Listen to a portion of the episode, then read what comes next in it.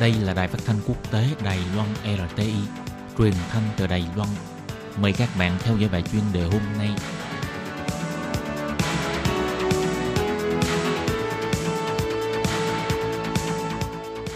Thúy Anh xin kính chào quý vị và các bạn. Chào mừng các bạn cùng đến với bài chuyên đề ngày hôm nay. Chuyên đề hôm nay có chủ đề là Học viện Khổng tử xâm nhập cả thế giới, các nước đẩy mạnh điều tra để chống trả. Và sau đây mời các bạn cùng lắng nghe nội dung chi tiết của bài chuyên đề ngày hôm nay.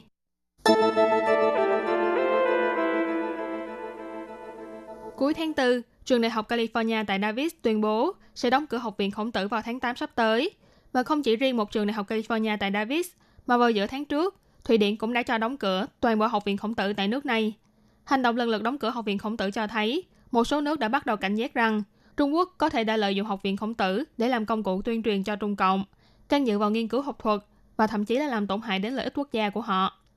Bắt đầu từ năm 2004, Trung Quốc đã tài trợ cho nhiều trường đại học cao đẳng ở khắp nơi trên thế giới để thành lập học viện khổng tử. Hiện tại toàn cầu có hơn 500 học viện khổng tử và hơn 1.000 lớp học khổng tử. Căn cứ theo số liệu trên trang thông tin của Học viện Khổng tử cho thấy, tôn chỉ thành lập của trường này là giúp cho mọi người trên thế giới đều có thể tìm hiểu về ngôn ngữ và văn hóa của Trung Quốc, để mạnh sự phát triển đa dạng của văn hóa thế giới.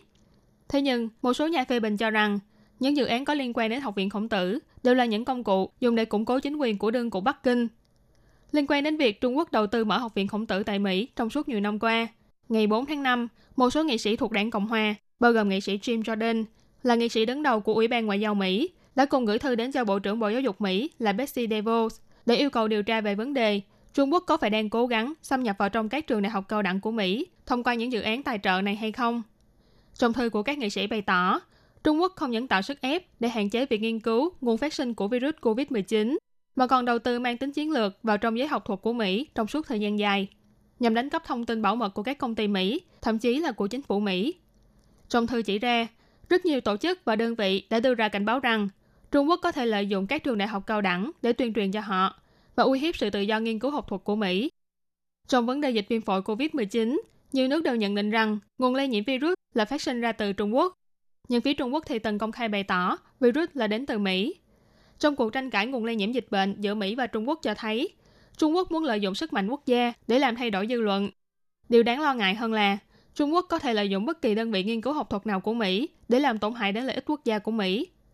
Trong một văn bản công khai khác, ông Jim Jordan bày tỏ, chúng ta không thể cho phép họ tiếp tục đi vào trong các đơn vị giáo dục đại học của chúng ta bằng hình thức mua bán.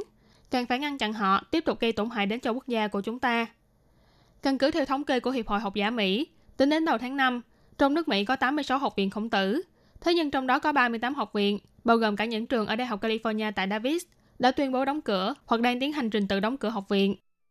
Trên tiếng Trung của Đài Tiếng Nói Mỹ VOA những lời phỏng vấn giáo sư giảng dạy tại trường Đại học California, chi nhánh Riverside là Perry Lin cho biết, việc học viện khổng tử tại trường này bị đóng cửa là do nhiều nguyên nhân khác nhau.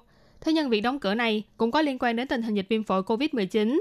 Sức ảnh hưởng của đảng Cộng sản đối với chính phủ Mỹ và trong giới thương mại, giới học thuật, giới truyền thông đều đã sụt giảm. Sự thay đổi này đã dần trở nên rõ ràng hơn trong khoảng 2 đến 3 tháng nay, nhất là trong một tháng trở lại đây. Không chỉ có Mỹ, mà gần đây, Thụy Điển cũng đã trở thành quốc gia đầu tiên của châu Âu tuyên bố đóng cửa toàn bộ học viện khổng tử và lớp học khổng tử ở nước này. Có phân tích cho rằng, hành động này có lẽ là liên quan đến việc truyền thông Trung Quốc nhiều lần đã kích về cách ứng phó với dịch viêm phổi COVID-19 của Thụy Điển và cả sự kiện Trung Quốc bắt giam Quế Dân Hải, một chủ nhà sách người Thụy Điển gốc Hoa. Hồi tháng trước, người đứng đầu dự án nghiên cứu châu Á trực thuộc Viện Nghiên cứu Quốc tế Thụy Điển là Björn Jaden đã trả lời phỏng vấn tờ The Times của Anh bày tỏ, kết thúc những dự án có liên quan đến học viện khổng tử là một phần trong sự chuyển biến sang thái độ cứng rắn hơn của Thụy Điển đối với Trung Quốc. Trên thực tế, ngoài những động thái của Mỹ và Thụy Điển trong thời gian gần đây, một số trường tại các nước như là Hà Lan, Pháp, Đức, Canada đều quyết định chấm dứt quan hệ hợp tác với Học viện Khổng tử.